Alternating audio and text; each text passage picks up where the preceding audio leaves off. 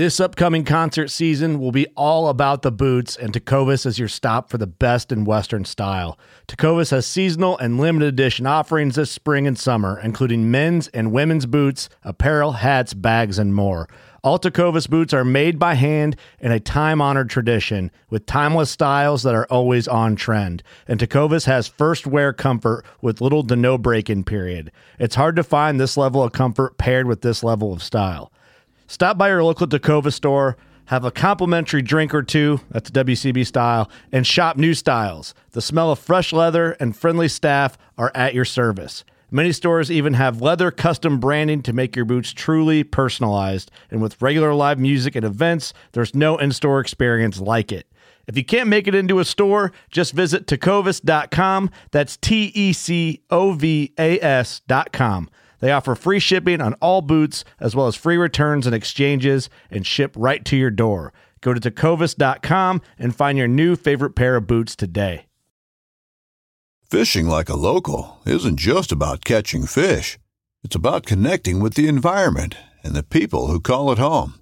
It's about hearing the stories and traditions that have been passed down for generations and sharing unforgettable moments with the people you meet along the way. Fishing like a local is having an experience that stays with you forever. And with FishingBooker, you can experience it too, no matter where you are. Discover your next adventure on FishingBooker.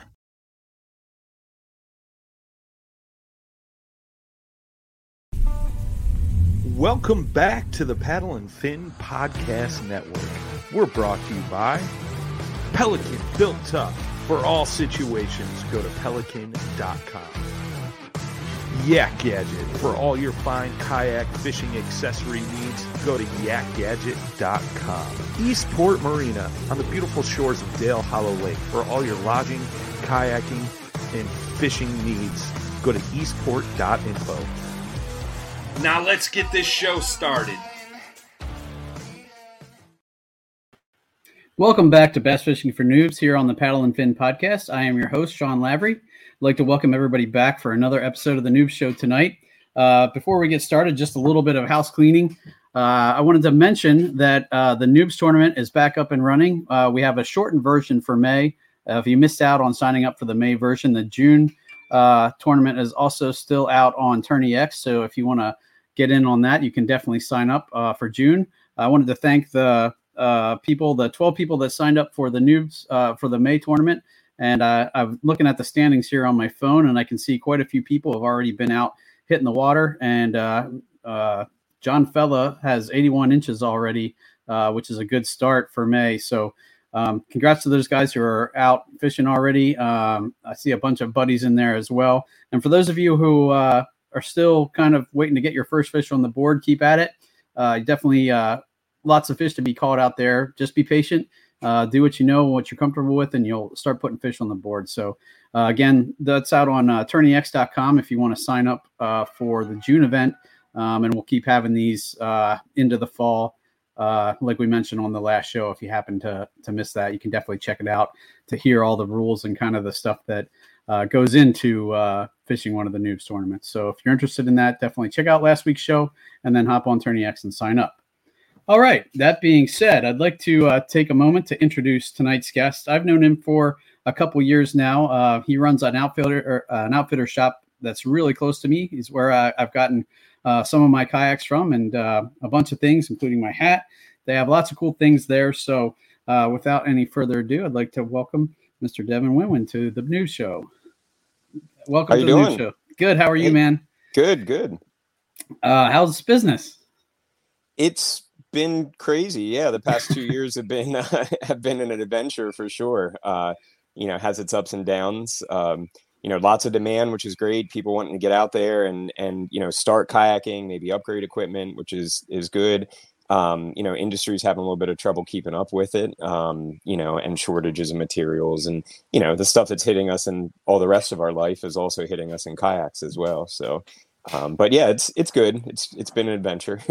So, Cool. Well, we can talk about that a little bit, but uh, first, before uh, we get too far, I wanted to give you a, a chance to introduce introduce yourself to the folks who uh, haven't known you. I know um, quite a few of the people, uh, my friends around here definitely know you because a lot of people I know uh, frequent Shank's Mare quite frequently. But uh, for those of them, uh, the listeners who don't know you, uh, go ahead and introduce yourself. Where sure, you're from? Sure, sure yeah.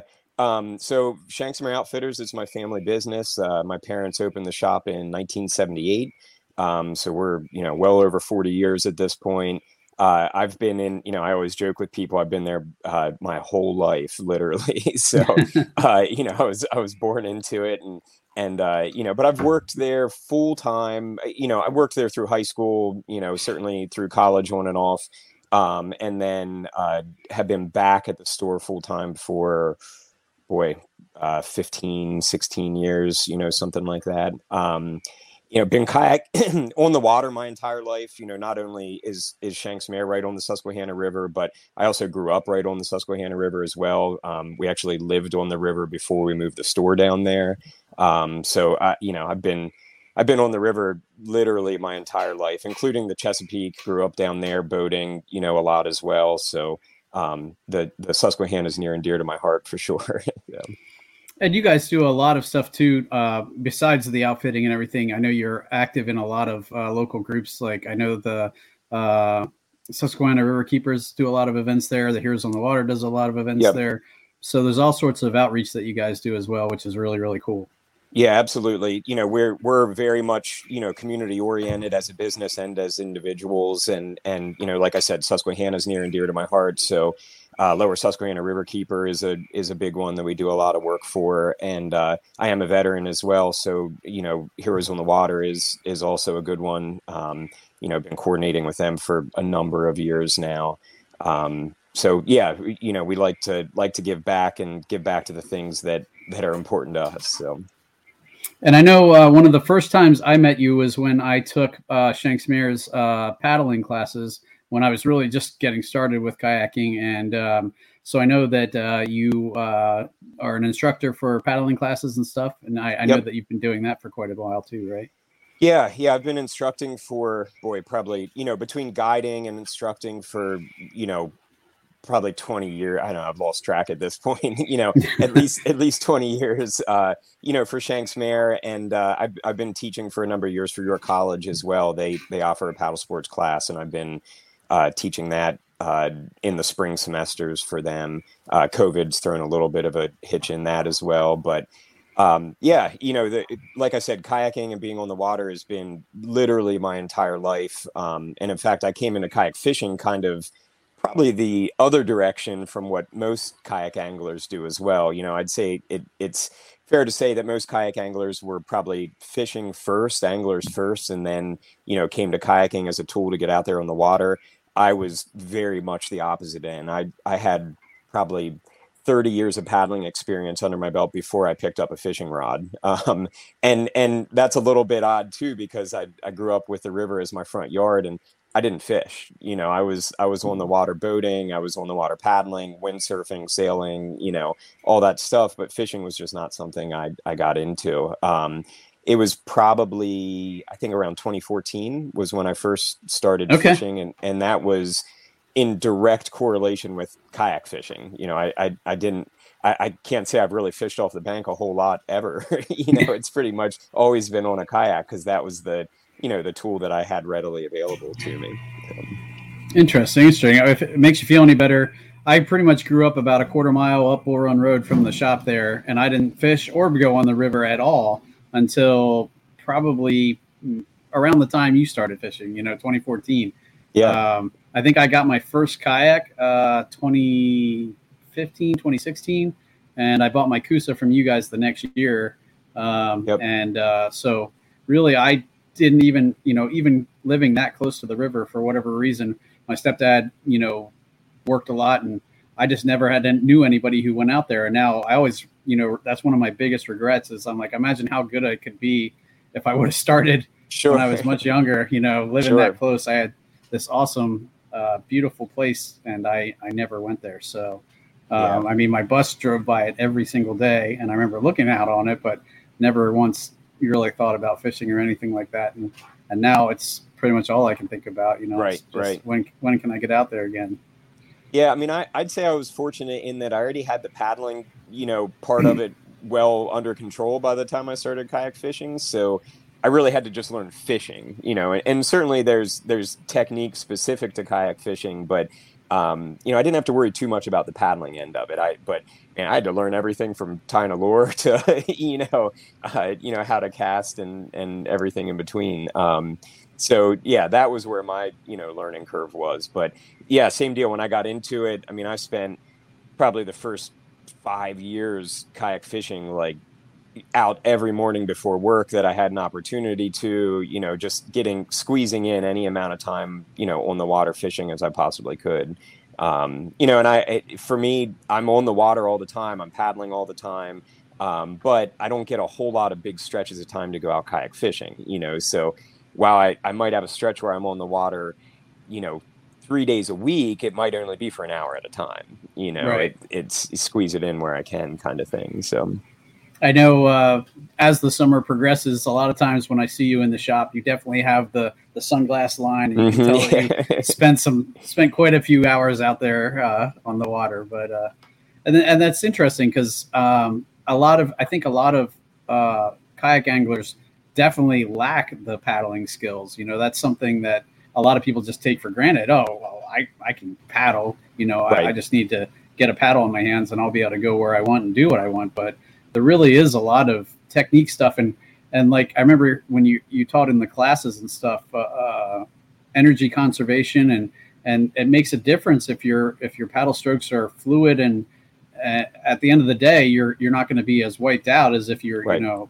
not paddling efficiently uh, all day versus if someone who knows what they're doing you know that that takes a lot out of the equation of how much energy you expend just getting to the spots that you want to fish yeah, absolutely. And and you know, being a strong paddler is just more is you know certainly physical strength plays a plays a part in it, but it's so much more than that too. It's technique. It's as you said, how fluid and smooth can you be? You know, if you're just hacking away at the surface of the water, you're not getting anywhere. You know, so somebody that's not nearly as strong as you but with good technique, you know, they can be efficient. You know, I would say efficiency and speed in a kayak are basically the same thing. You know, if you're a strong paddler, you can make it go fast. If you're not a very strong paddler, but you have efficiency, you're you're still traveling that same distance. So, um, y- you know, technique is a huge part of it um, for for sure. So I wanted to you just give a shout out for that. Like if if the listeners who are uh, who might not be the most proficient paddlers even the even if you've already been paddling for a while, uh, don't be shy about reaching out to your local outfitter and seeing what classes they have because I, I feel like that class made a, big difference in, in in my paddling and also the others the safety kind of things that we went over too like uh, exiting your kayak and getting back in yep. you know i uh, we preach that on this show a lot is when you first get a new kayak make sure that you can get out and get back in if you fall out you know practice that. Don't just take it for granted because sometimes it's definitely not easy, and um, especially when you're not prepared for it. Like I, I did it uh, when I was prepared for it, and it was still not super easy to do. Um, I, I was able to do it, and it was fine. But imagine when you throw into the equation that you're you're surprised or you're scared or yep. you know you know when you're worried and and it, it can make things that would normally be not too hard for you that much more difficult and then you throw other things into the equation like cold water or something like that, yep. and it really it's definitely something you want to practice uh, to make sure that you're you're fortunate or you're able to do uh, to get back in because it's really not a matter of if you're going to flip, it's when you're going to flip. Because yeah, pretty much everybody, if you paddle long enough or you're out on the water enough, it's it's going to happen to you at some point. Yeah, I mean you're absolutely right. I mean you you covered it, you know, for sure. It, it's when you flip uh, you know, as silly as silly as it sounds, you know, practicing falling out of your boat is important. The more you do it, you know, the more comfortable you'll be with it. That when it is that emergency situation, you're taking that element of surprise out of it. Certainly, there's going to be other variables, like you said, water temperature, current, you know, all those issues. But if you're used to it and comfortable with it, it's just another swim, you know, at, at that point. Um, you know, I, a story that I share with with my classes, I had a young lady a, a number of years ago that um, we were talking about how important PFDs are to wear, and and you know she asked if you always have to wear a PFD, and I'm a huge proponent of of just always wearing it. It doesn't work unless you have it on. And I noticed she had a T-shirt on that said "Open Ocean Master Class," so she was a very good swimmer. And I asked her, I said, you know, you, you swim ocean, open ocean? And yeah, I do. And I said, okay, can you do that if you hit your head on a rock? And she said, no, point taken. You know, it's, uh, so it doesn't matter how good of a swimmer you are, how experienced a paddler you are, you know, there's always that what if, you know, and you need to be prepared for that for sure. Absolutely. And, and just doing this show, I've heard enough scary stories. Uh, my old co-host uh, fell out of his kayak and in a strainer and and got kind of stuck and his you know PFD is kind of what saved him. I've, we've heard it time and time again. So it's definitely something we we preach on this show. Always, always, always wear your PFD. And yep. you know, um, you know, if, if you don't feel like you have one that's comfortable enough, look or go go try them on. Um, find one. There there are comfortable ones out there. You know, they're they don't they're not all like the big old clunky ones we used to have yep. to wear as a kid, where those bright orange rectangle ones that your head just basically pops through. There's definitely much more comfortable options out there, um, and and it, it, literally can save your life. So uh, you know, we I always say we want everyone to get home safe to their family. So if you know just that little bit of added protection and security is what gets you there it, it's definitely worth it so. Yep. Yeah and i tell anglers all the time you know think of your pfd especially if you're buying a, a kayak fishing specific pfd which there's a lot of really good ones out there. Think of your pfd as much as a tool you know as a safety device you know it's where you're you're going to put your tools. You're going to put you know tackle. You're going to put um, you know those additional things that you need handy and on you. So if you if you count on it as much of a tool it'll also be there when you need it as that safety device as well so. That's a good point. That's where my phone goes. That's where my line cutters go. So yep. I definitely oh my poster's falling down yeah. Um, when you need mealtime inspiration, it's worth shopping Kroger, where you'll find over 30,000 mouthwatering choices that excite your inner foodie. And no matter what tasty choice you make, you'll enjoy our everyday low prices, plus extra ways to save, like digital coupons worth over $600 each week. You can also save up to $1 off per gallon at the pump with fuel points. More savings and more inspiring flavors make shopping Kroger worth it every time. Kroger, fresh for everyone. Fuel restrictions apply. All right, man. Well, cool. That's, I think that's a pretty good intro. You, you definitely. Uh, I always like to cover my guests' um, experience and stuff, so they know I just didn't pull someone out of the weeds. Sure. But, uh, I think we've uh, covered that pretty well. But the main thing I wanted to talk to you, and the reason why I on uh, we have a, a noobs tournament page where um, people who are new can come and ask questions, and I, I, threw a question out there and said, if you have a topic that you'd like me to cover, um, let me know. And one of the guys mentioned uh, about kayak positioning and paddling as it relates to angling. And um, so that was one of the reasons why I reached out to Devin because I was trying to think of somebody I knew. I, I talked to Jeff Little about it, and uh, I know he he's really good uh, yep, with that. Yep. And um, but uh, I, we had just had him on not too long ago, so I'm like, I you know what, I think Devin would be a good guest for that. So I wanted to kind of uh, jump into that topic with you and kind of see where we go. So I know um, as it relates to angling, kayak positioning can be something really important. It really it can make a difference between whether you catch a fish out of a certain area or uh, you know. I know when I first started fishing, there were so many times where I was fishing what I thought was what looked like really fishy areas. You know, whether it was a, a ledge or or a riffle or or something like that. And I'm like, I can't believe there's no fish here, and I just wasn't catching fish. And it wasn't until I learned, uh, you know, the proper angles for kind of attacking those things that I started being productive in my fishing and, and started realizing, oh yeah, there was fish there the whole time. I was just not presenting my lure in a way yep. that made them want to eat it. So um, when you first started learning, what was like the first thing that you kind of had to learn with that? I, I wanted to see if it kind of parallels what I what my learning experience was like. Yeah, I, I think uh, you know from the fishing end of it, it's it you know I'm very much prefer river fishing. Um, you know, I, I do fish lakes occasionally. I, I have done some inshore stuff in Florida and saltwater, and and uh, you know while there are some similarities there to river fishing you know river's still my literally my front yard it's where i go when i have you know that extra hour um, so it, it, it, as far as fishing is concerned, that's what I tend to understand the the most. Um, and you know, for me, I'm doing a lot of single access stuff, um, and, and, a lot of times on my own because, like I said, I'm getting out there before work or whatever the case is. So I tend to launch and paddle upstream. You know, try to get upstream as far as I can. Um, you know, and that's going to be working eddies and and you know attaining up through any rapids that that you might come across, and and we can talk more in detail of that.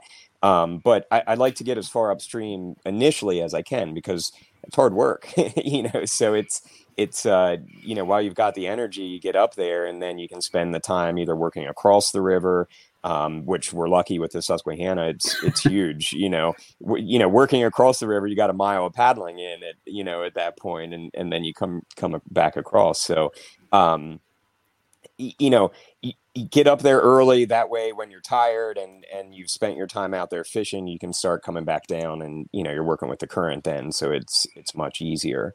Um, you know, so typically what I'll do is I'll paddle upstream where I have calm water as much, you know, as quickly as I can and cover as much of that ground as I can. And, and some of that might be hanging close to shore, um, you know, where you're not getting into some of those stronger currents. Um, and then when you come to an eddy, which is that calm, calm water immediately below a rock or immediately below an island, um, you know, take a break there. And that's a good time to start casting at, at that point as well um, you know your your boat will tend to stay put uh, possibly even travel back up river a little bit in a in an eddy um, and then that gives you an opportunity to cast maybe above that ledge or above that rock that you have and let your your lure come down through as if it's you know any other forage that's flowing down through that current um, and then like you said you know that fishy area you know hopefully right below that ledge or in in a you know eddy immediately across from where you are, you might have some fish laying in there waiting for uh, for that forage to come down through. So I I try to find the eddies. It, it's a place that you can take the break. It's a place that you can get out and cast a little bit. Um, you know, if it is a grass bed or a, a, grass island of some sort, a lot of times I'll just nose right up on it and get out of my boat and and kind of wade around it a little bit. You know, I spend as much time with my my feet in the water probably as I do with the hull of my boat in the water. So um, because I, I am not a big into anchoring in in moving water. While there are certainly some some good ways to do it and some you know safer ways to do it, um, I, I just tend to avoid it. You know, I I use the river as my way of holding a position and then um, you know move on you know then i'm not i'm not dealing with line management you know anchor line management and and you know pulling stuff back up into the boat i can just shove back out into the water and and continue to paddle on um, so you know that's where I initially get started, and and again, Susquehanna is super easy to learn that you know skill on because you can you can launch at a nice calm area, you can paddle up a couple hundred yards, and and typically find some moving water or ledge, and and play around in those eddies, and play around casting above them and letting it come down. Um, and then from there you get into you know a little more technique when it comes to ferrying across current and and trying to attain up through current um, is where a lot of that paddling technique comes in and and the strength that's needed to to do that. Strength like i said strength and technique are probably equal when it when it comes to those skills.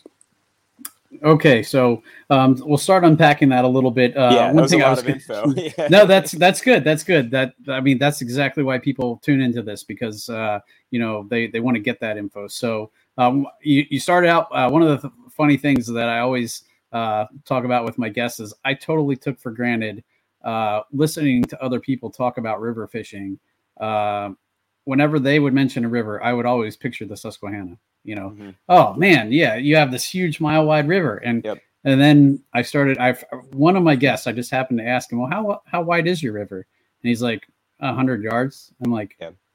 That's the. He's like, and that's at the absolute widest. He's like, normally it's much narrower than that. I'm like, that's not a river, that's a creek right, right. and uh, so you know i always get a kick out of that that uh, i took for granted for so long that you know not everybody's river is a mile wide and uh, right. uh, you're right we definitely are spoiled because we really like i just from the places that i launch there's so many different kind of water that i can fish i can fish the deep you know kind of wide open areas um, not a lot of structure there so i tend i kind of avoid that uh, right. it's definitely not my strength but I have ledge systems, grass islands, you know, all sorts of things. And it wasn't till uh, I really started kind of getting comfortable being out on the water that I really started, you know, kind of hitting up those areas, especially the the kind of heavier current, rockier areas that um, when I first started paddling, I wasn't strong enough to make it up through. Right. Um, now I, I fish out of a, a Hobie Outback right now, so I kind of get spoiled paddle or pedaling around Um, I'm definitely uh, can cover more water pedaling, but there's definitely places on the Susquehanna, especially that I, I can't pedal. So uh, yeah. I kind of got to go back to my uh, paddling skills. And I'm probably actually probably a little more rusty than I probably should be at the moment because I spend so much time pedaling uh, around. But uh, it definitely, uh, as the summer wears on and the Susquehanna gets more shallow, yep. there's definitely more times that I end up paddling around. Even um, when the grass starts coming up, um, there's a lot of times where I have to pull the pedals and, and just paddle through the grass because um, that's another area that I've learned to how to fish. Um, the fir- when I first started, uh, you know, fishing the grass, I really struggled because I'd get stuck and my lures would get stuck. And as I learned different techniques uh, for not only fishing the grass but also how to kind of paddle through it, and that it pedaling just doesn't make sense because it's it's kind of like pedaling through cement. You yep. you can do it, but you're going to waste a lot more energy that if you just float over top of it, it's much much easier. Yep. Yeah. Yeah. I mean, it's uh, you know, when it comes to river fishing, certainly you know pedal drive has its advantages you know electric has its advantages as well but when you're in you know pure river conditions um you know a paddle is probably still the you know one of the best ways to to get around um you know you can you know that's one of the beauties of of a traditional kayak is you know that that three four inches of water is manageable in in a lot of cases um, and and yeah, to your point of the the uh, you know Susquehanna versus the other rivers that are more creek-like, you know, compared to the Susquehanna, you know, in some cases those those rivers are going to be you know strictly a, a float. You know, you're you're going to launch upstream and you're going to float downstream. Um, you know, because there's just not enough spaces that you can realistically, you know, attain up through. You know, maybe you can in a in a whitewater boat, but as we all know, fishing kayaks aren't whitewater boats. So, um, you know, trying to get up through those in in a 34 inch wide boat um, just might not be realistic. Um, so yeah, we are lucky in that standpoint in Susquehanna. You get a mile of of uh, little chutes to choose from to try to to paddle up through. And and I've definitely had times where I've had to try quite a few chutes before I found one that yep. was just just slow enough that I could make it up through. Um, I'd be like, nope, nope, that's not happening there, yep. and I'd just go down a little bit. And, um, uh, another thing that I was going to mention is uh, you had first introduced me to uh, the kayak anglers of PA. You know, I remember asking you, you know, where's a good place to get started? Yep. And uh, you had mentioned them to me, and and now uh, I'm actually on the leadership team of the kayak anglers of Central PA. So uh, you know, that happened a little quicker than I wanted. I was like, I'm not sure I know enough to be on this. And they're like, no, no, you're good. So, but um, reaching out to them uh, and just the information that I got from them as well. Um, a, you know, finding people that will do floats with me because I like you. I was like you. I I did a lot. So pretty much a majority of you know you know going out and coming back in the same place I put in and and it wasn't until I did my first float, I'm like, wow, this is amazing. I don't have to paddle yeah. back upstream. This is great. But uh, it's definitely a, a, good thing to know, though. I'm, I'm glad that I had that background before I did the floats because um, it's definitely something you have to take into consideration when that's the kind of uh, fishing that you're going to do where you put in and take out at the same place. Because anywhere you get, you have to get back to that spot. Yeah. Yep. I've had a few times where uh, I remember one time I went out of the Columbia area and I checked the wind before I left, and uh, it was supposed to get less windy as the morning went on. And uh, I got out on the water, and I'm like, okay, fine, I'll paddle upstream first, and uh, that way, then when uh, I'm coming back down, I won't be as tired. Well, I ended up paddling upstream. Um, the wind actually picked up; it got worse, and then I got tangled. Uh, I got my uh, my line tangled with. I was trying to use an anchor chute and I probably shouldn't have been.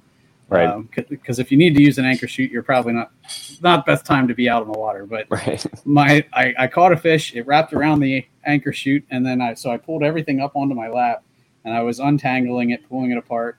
I should have just cut the line and just you know went with that, but I tried to untangle it, and by the time I looked up, I had drifted way downriver past where the put in, and it was all I could do to make headway going back upstream. Yeah. Right?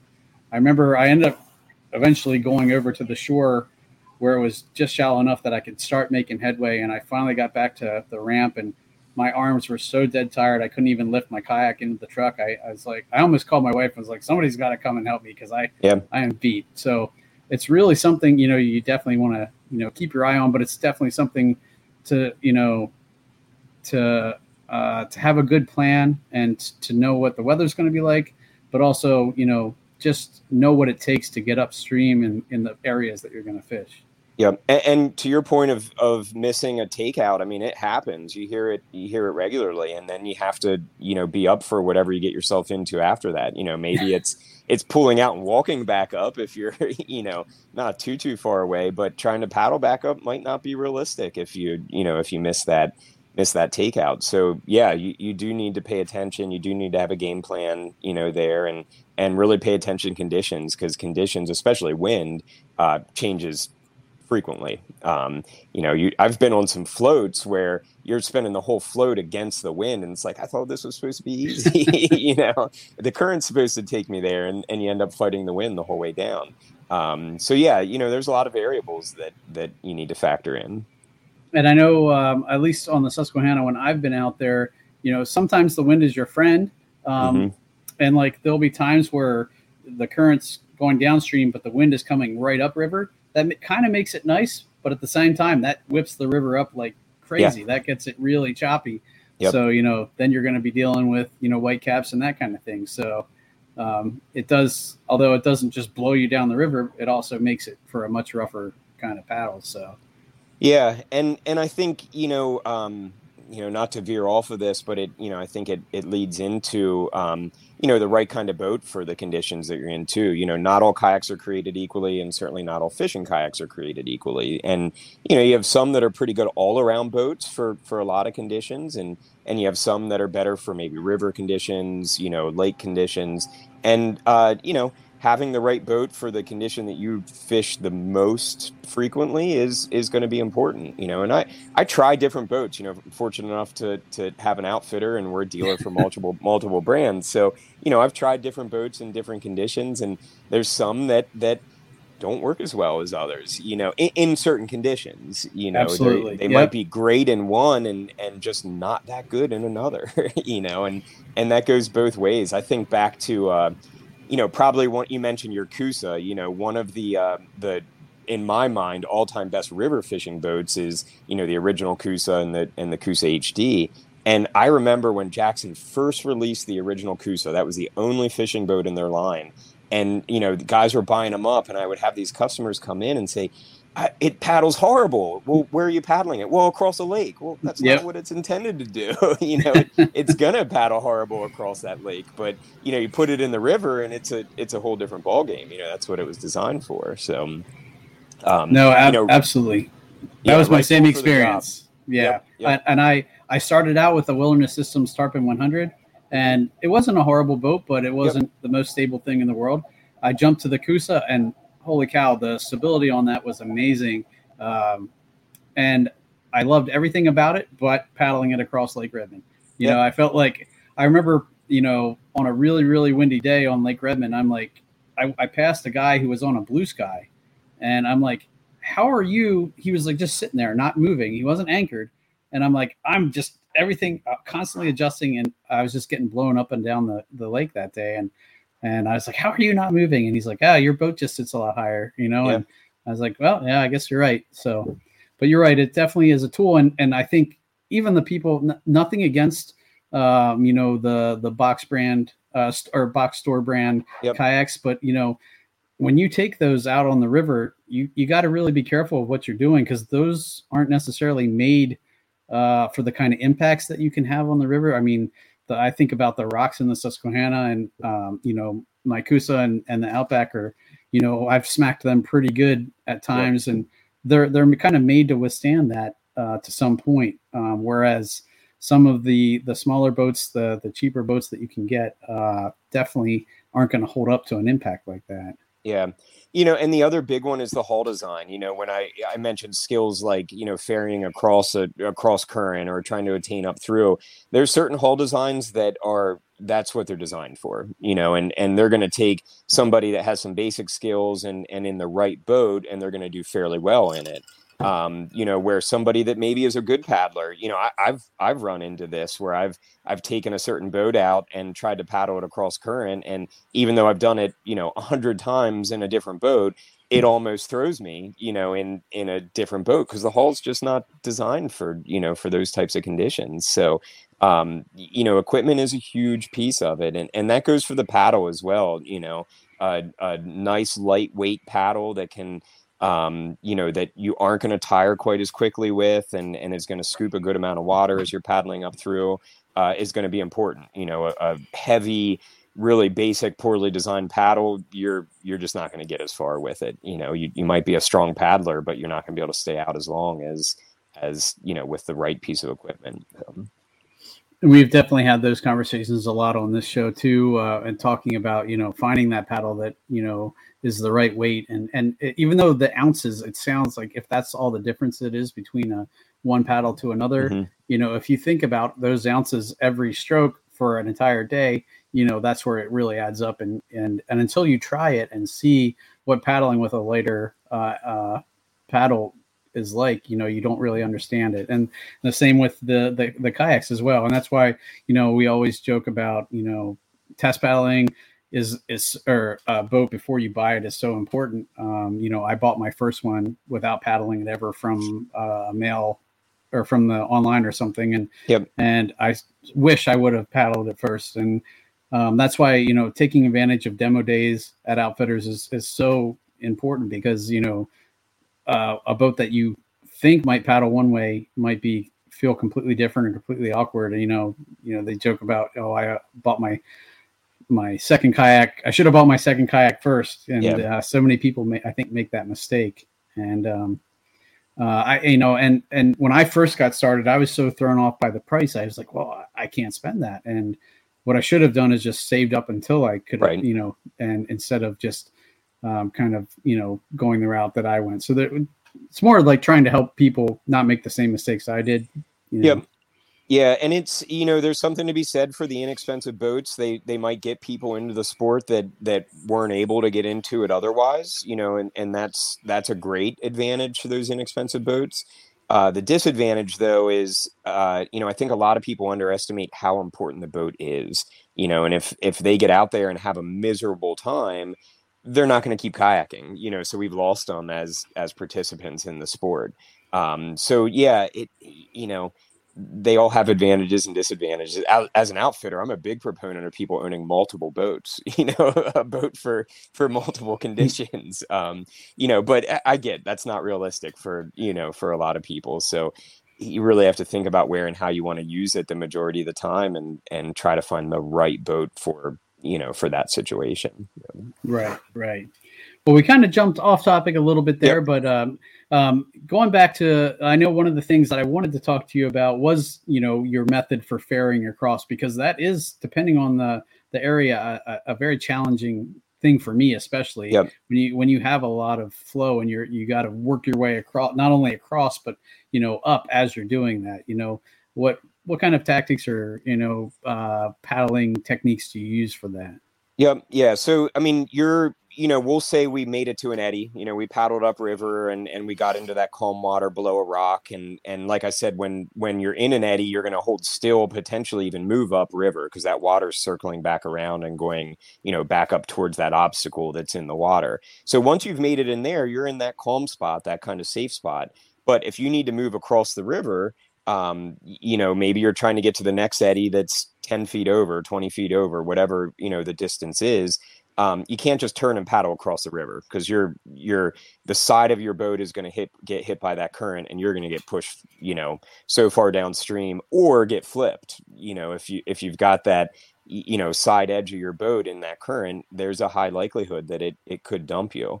Um, so you can't just paddle straight across you know perpendicular um, you've got to kind of work your boat out over across that eddy line, across that line into the current, keeping the bow of your boat, the front of your boat pointed um, maybe not directly upriver because you are trying to move sideways, but maybe you're at a 45, you know, a, across the river, um, and you're you're paddling as much upriver strokes as you are as an emphasis of a cross river you know strokes as as well um, the other thing that's really important when you're coming when you're ferrying coming across that current is keeping that upriver edge up uh, upriver edge of your kayak up because if you dip that down, now you've got all that water building on that edge, and and that's gonna you know at the very least push you downriver, and you know could likely flip you as well. So um, you know it's it's getting in that calm eddy uh, you know, looking at your line, looking at how fast that that water is flowing, and then when you make that move to come out into the current,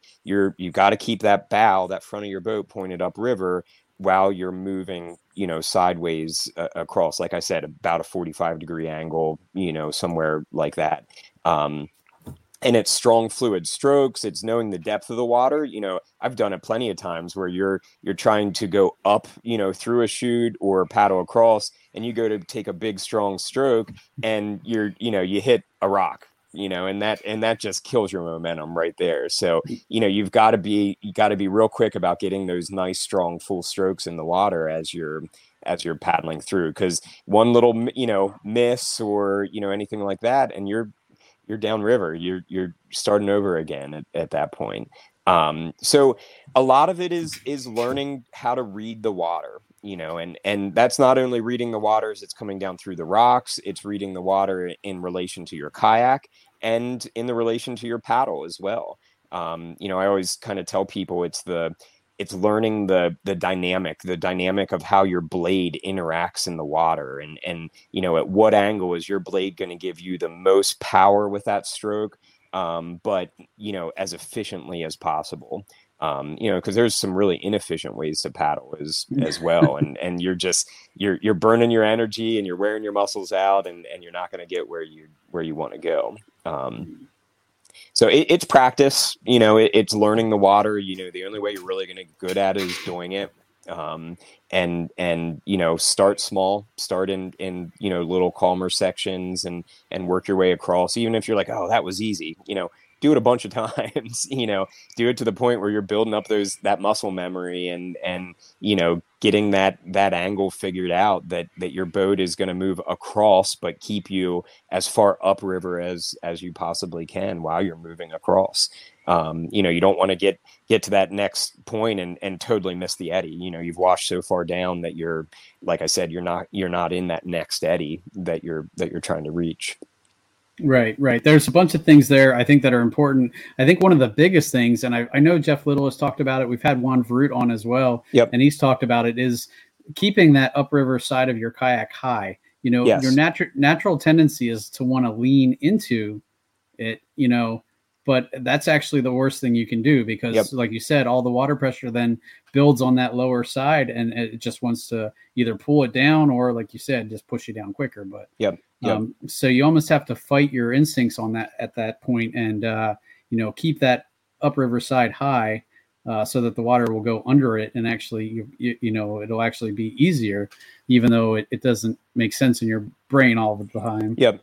Yeah, and it's the same for if you're, you know, say you're floating down and you get you get pushed into a rock and, you know, again, your natural inclination is to try to lean away from that rock like, oh, there's an obstacle there. I want to I want to avoid it.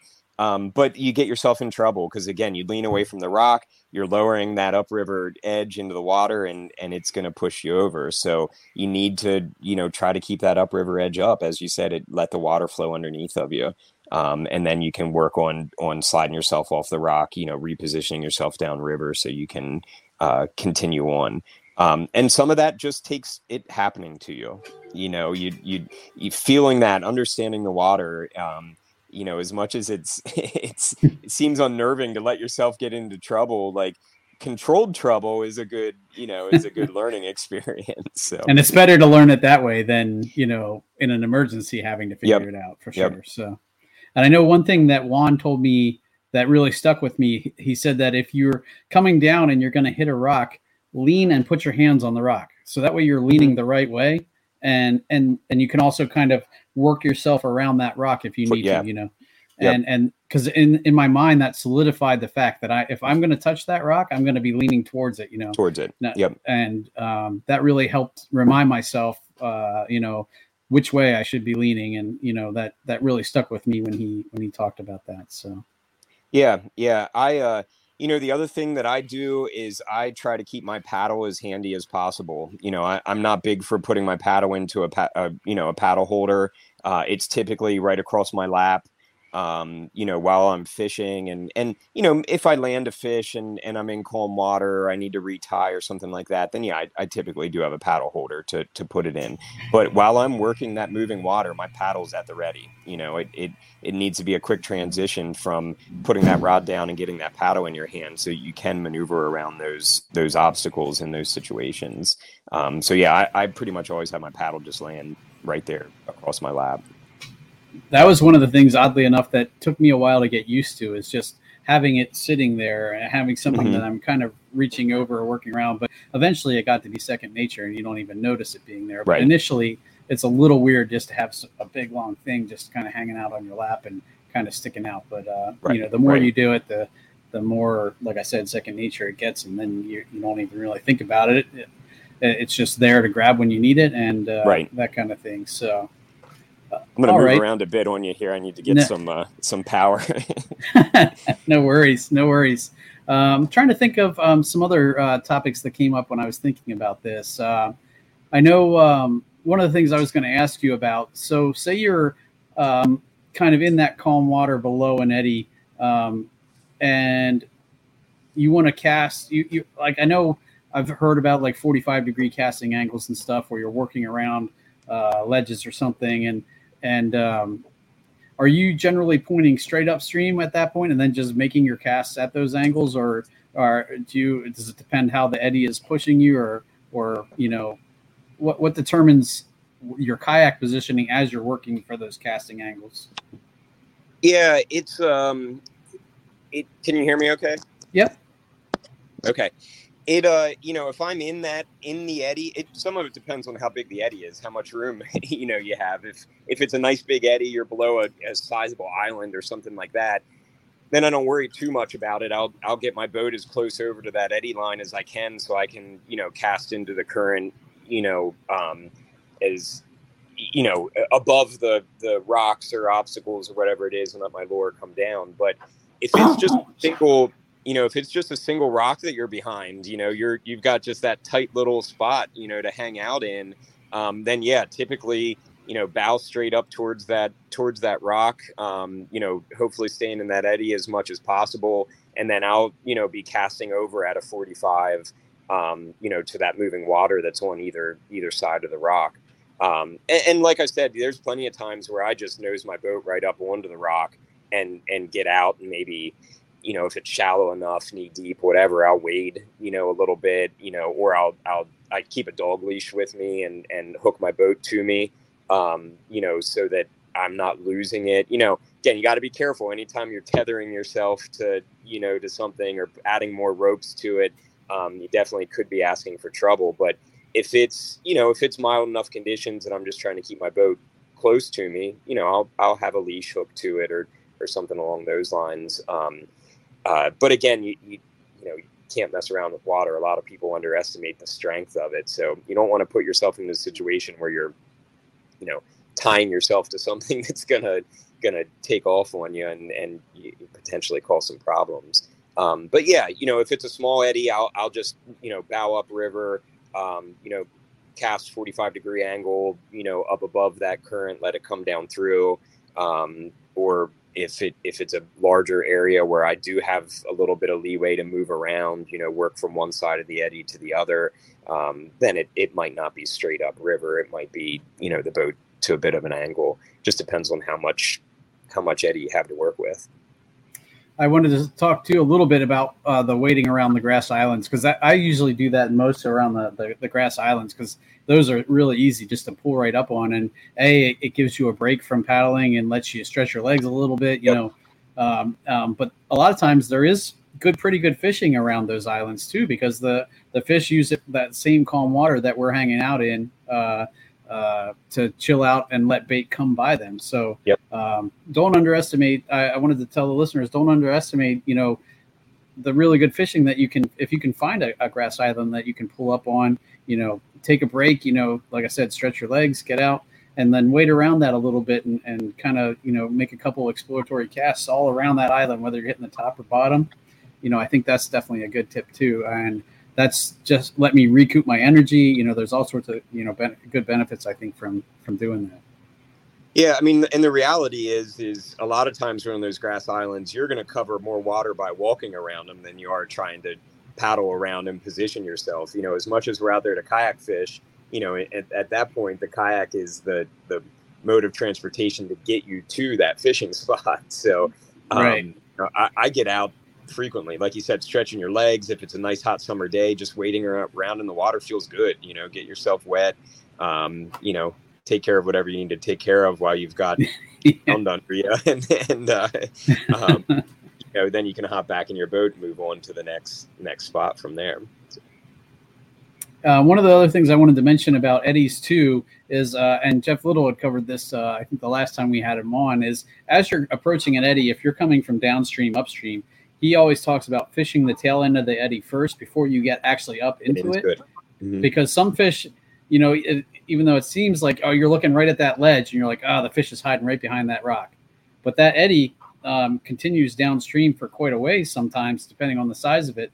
And sometimes they don't hang out right by the rock. Sometimes they hang out way back at the end of the eddy where kind of the the, the tail ends of the current wrap around and it kind of makes a point there at the bottom. And a lot of um, fish um, hang out there and that was definitely one of the things that i overlooked uh, for a long time was you know to fish the bottom of the eddies first as I was coming up because if you go up right up to into that eddy and hang out, you might be sitting over top a lot of the fish that you could be catching. Yeah. So yeah, yeah. I mean that eddy is a is a fishing spot, you know. So it's a it's a sp- place to position your kayak, but you know you, you don't want to scare the, you know, you're you're out there to try to catch fish. So you don't want to scare the fish out of that eddy just so that you can get up there and position your boat and maybe try to catch other fish. You know, so yeah, very good point. You know, cast, you know, throw a couple casts into that before you paddle up into it. Um, you know, sometimes it's just not an option. You know, depending on how much the current is is flowing, how you know frequent or infrequent those eddies are. You know, where you're where you're fishing. You know, you might just need to to get there and and take you know safe harbor at, at, that point. But yeah if you've got the opportunity to cast into the area that you're going to be going in and sitting in yeah why not? You know don't you, know see if there's a fish there before you scare it out yeah no right. Um all right uh i think that's pretty much all the things i could think to cover. Is there anything else you, when you're thinking about kayak positioning and, and paddling in current like that that you feel like a beginner should know or at least have an idea about yeah, I, I, mean, I think you know, I've I've already mentioned it, but I think you know, getting out there and experiencing it is is really the best way. Ideally, if you can get out there with with people that have already experienced it um, you know that can help you out uh, you know like i said it you can get yourself into trouble so having some more experienced paddlers with you whether it's people you've met through groups like kayak anglers or you know a lot of the other groups that are out there now um, you know taking a lesson you know working with a, a guide who is you know experienced for those first couple times can can can go a long way um, but you know, firsthand experience is is really the best way to learn it. You know, you can watch YouTube videos, we can we can talk about it, um, you know, but until you actually try it, um, you know, you, it's kind of hard to wrap your wrap your head around. I, that's definitely a good thing. I, and I I totally overlooked that, but the difference that it makes going out with people who know what they're doing. Uh, I I spent a lot of struggling hours that were kind of not necessarily wasted because I did learn th- some mm-hmm. things. Yep. You know, time on the water is is good. You know, I pretty much learn something every time I go out.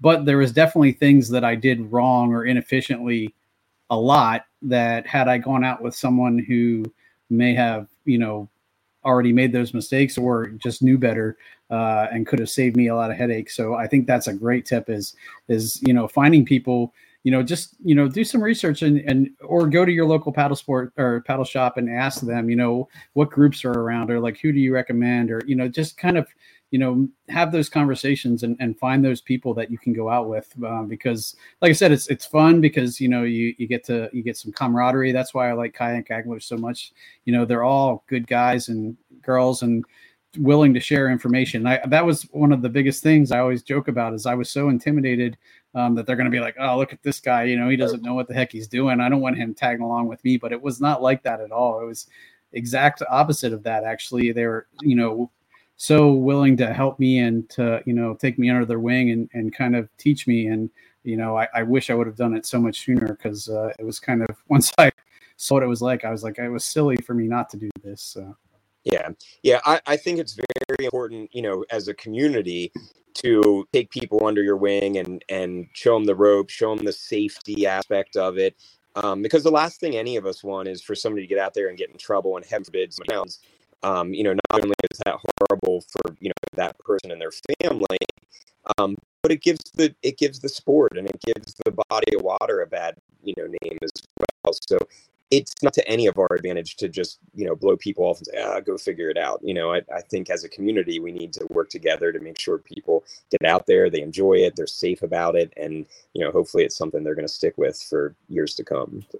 absolutely it's only going to help grow the sport and you know if you're a fan of the sport you know you pretty much want it to grow so anything we yep. can do to to make that happen is definitely good so all right man well um, we're getting on close to an hour so uh, if you're okay we can kind of start wrapping it up, I wanted to give you an option to shout out, uh, you know, Shank's Mare and, you know, let the folks know where they can find uh, Shank's Mare online. I mean, you guys got a ton of great stuff.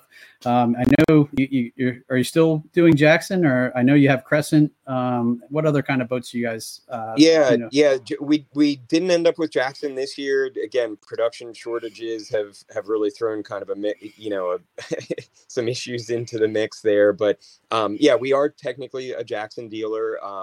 Uh, recently, we've been doing a lot with Crescent kayaks. They're again making some great river boats as, as well. Um, you know, so that's been a good line for us. Bonafide, um, uh, native in terms of fishing, Bonafide native. Um, we have done Kaku on and off over the years. They make a good, you know, they make a good solid boat as well. Um, he, Did I get here, you guys? You had lightnings. Yeah, we've got we've got some lightnings in, you know, in terms of the pedal drive boats. Uh, you know, other pedal drive would be the the new Bonafide P127. Um, I have know, a buddy who just bought one from the and he, from you guys, and he loves it. I, I have yet good. to paddle it though. I'm in, I'm kind yeah. of interested to try that. Um, but yeah, in terms of, of fishing lineup, it, it's really Crescent Bonafide. Um, you know, like I said, hit or miss with with Kaku. If if we can get them, we we do. If we can't, we don't. Um, and you know, Jackson, I'd, I'd love to get you know some Jacksons back into the mix. We'll see what you know the next couple seasons hold. Um, but yeah, Lightning. Um, I'm trying. We have a bunch of lines that aren't necessarily kayaking, you know, related as as well. But um, you know, those are those are some of the main ones there for sure. And then um, you, you, you do a lot of apparel and uh, other stuff as well. I know you you guys are a big proponent of the Go Play Outside. Um, yep, yeah, Go Play Outside is our brand. Um, so you know, in terms of finding our stuff, uh, Shank's Mare is on Facebook and Instagram, uh, as well as Go Play Outside, Facebook and Instagram as well. Um, I believe it's on Instagram at Shank's Mare Outfitters, uh, Go Play Outside Apparel. Um, and then it's, you know, Go Play Outside Apparel on Facebook and Shank's Mare on Facebook as well. So you can definitely check out stuff that way, as well as uh, websites, shanksmare.com, uh, goplayoutside.net. Um, so yeah, you know, you can, you can find us in those various places. Um, the Go Play Outside apparel, obviously, Go Play Outside is is a, a lifestyle as much as a apparel brand for us, um, and all a percentage of all the sales go back to the Riverkeeper as as well. So again, you're supporting that clean water and those healthy fisheries with with that as well. So. Awesome, awesome. Uh, and um, listeners, if you uh, did not get didn't catch those links, I will make sure I include them in the show notes as well. So if you uh, uh, hop on YouTube or you know wherever you listen to this podcast and check out the show notes. I'll have links uh, to Shank's Mare and Go Play Outside um, and all the social media as well. So if you didn't get a chance to write those down or listening, um, definitely check out the show notes and you can find it there. So. All right, Devin. Well, uh, again, thank you so much for coming on and uh, sharing your knowledge with us. Uh, definitely, if you're in the uh, the area, go check out Shank's Mare. It's a really cool store. Uh, it's it's kind of a home away from home for me. I like to go check out the every now and then. I was going to ask you, do you guys know when you're getting the Shoalie in for Crescent? Yeah, so uh, Crescent is is making as big of a push as they possibly can to have them released by May 24th. But uh, we did just get an email the other day that it may be a week or two, you know, beyond that potentially. But but yeah, they're they're trying to do it as uh, efficiently and fairly as possible. Every dealer is going to you know have an opportunity to get their hands on some of the Shoalies, and I'm I'm certainly excited to to see it and give it a paddle as well. So same here, man. That's one I've been waiting uh, from the time we talked to uh, Drew into spilling a little bit of his juice about what was coming, and he didn't give us much at all, but it was enough to definitely make me interested in uh, in uh, at least trying it and getting out there and, yep. and paddling and see what it was like. So I'm I'm super looking forward to that too. And when you guys get it in, I will definitely be there to to check it out. Hopefully, so. Yeah, yeah, I'm a big fan of all of Drew's past designs, and I'm I'm fully expecting this to be uh, as as good or better than than any of the others. So I'm I'm right there with you. I'm excited to see it too. So. All right, man. Well, again, thank you so much uh, for coming on and sharing your knowledge with the folks. And uh, I hope uh, you listeners can definitely pick up some some safe paddling techniques and, and ways to just be more efficient and, uh, when you're out on the water. I think it's going to make a big deal and it's going to help you catch more fish, fish longer. Uh, that you know, there's kind of just a ton of benefits from from learning that aspect of paddle or uh, of kayak angling. So, thank you so much, man. Yeah, thanks for having me. All right, guys. Uh, this has been the Bass Fishing for Noobs segment on the Paddle and Fin podcast, where we bring you the techniques, the tricks, and the tips to help you rip more lips. You guys have a good night. Thanks for tuning in to another killer episode here on Paddle and Fin. Be sure to drop a five star rating, a thumbs up, or smash that subscribe button on any platform you're listening in on. Be sure to check us out on Waypoint TV, waypointtv.com. Make sure you sign up for the Fantasy Kayak Fishing League at paddleandfin.com forward slash fantasy. You can support this show through Patreon, patreon.com forward slash paddleandfin. Don't forget to check out the website paddleandfin.com. Catch us on YouTube. If you got a question, comment, or want to see a future guest on the show, be sure to email us at paddleandfin at gmail.com. Shout out to our show supporters, Yak Gadget. You can check out all the fine kayak accessories at yakgadget.com. Pelican Professional. For all your cases, coolers, and lighting needs, go to pelican.com. Rocktown Adventures, your Midwest premier paddle sports destination. Go to rocktownadventures.com. Eastport Marina, the beautiful destination on Dale Hollow Lake. If you're looking for lodging, kayaks, kayak accessories, or anything fishing related on the beautiful Dale Hollow Lake, go to eastport.info. And Jigmasters Jigs. When in doubt, get the jig out. Go to jigmasters.com and fill your tackle boxes today.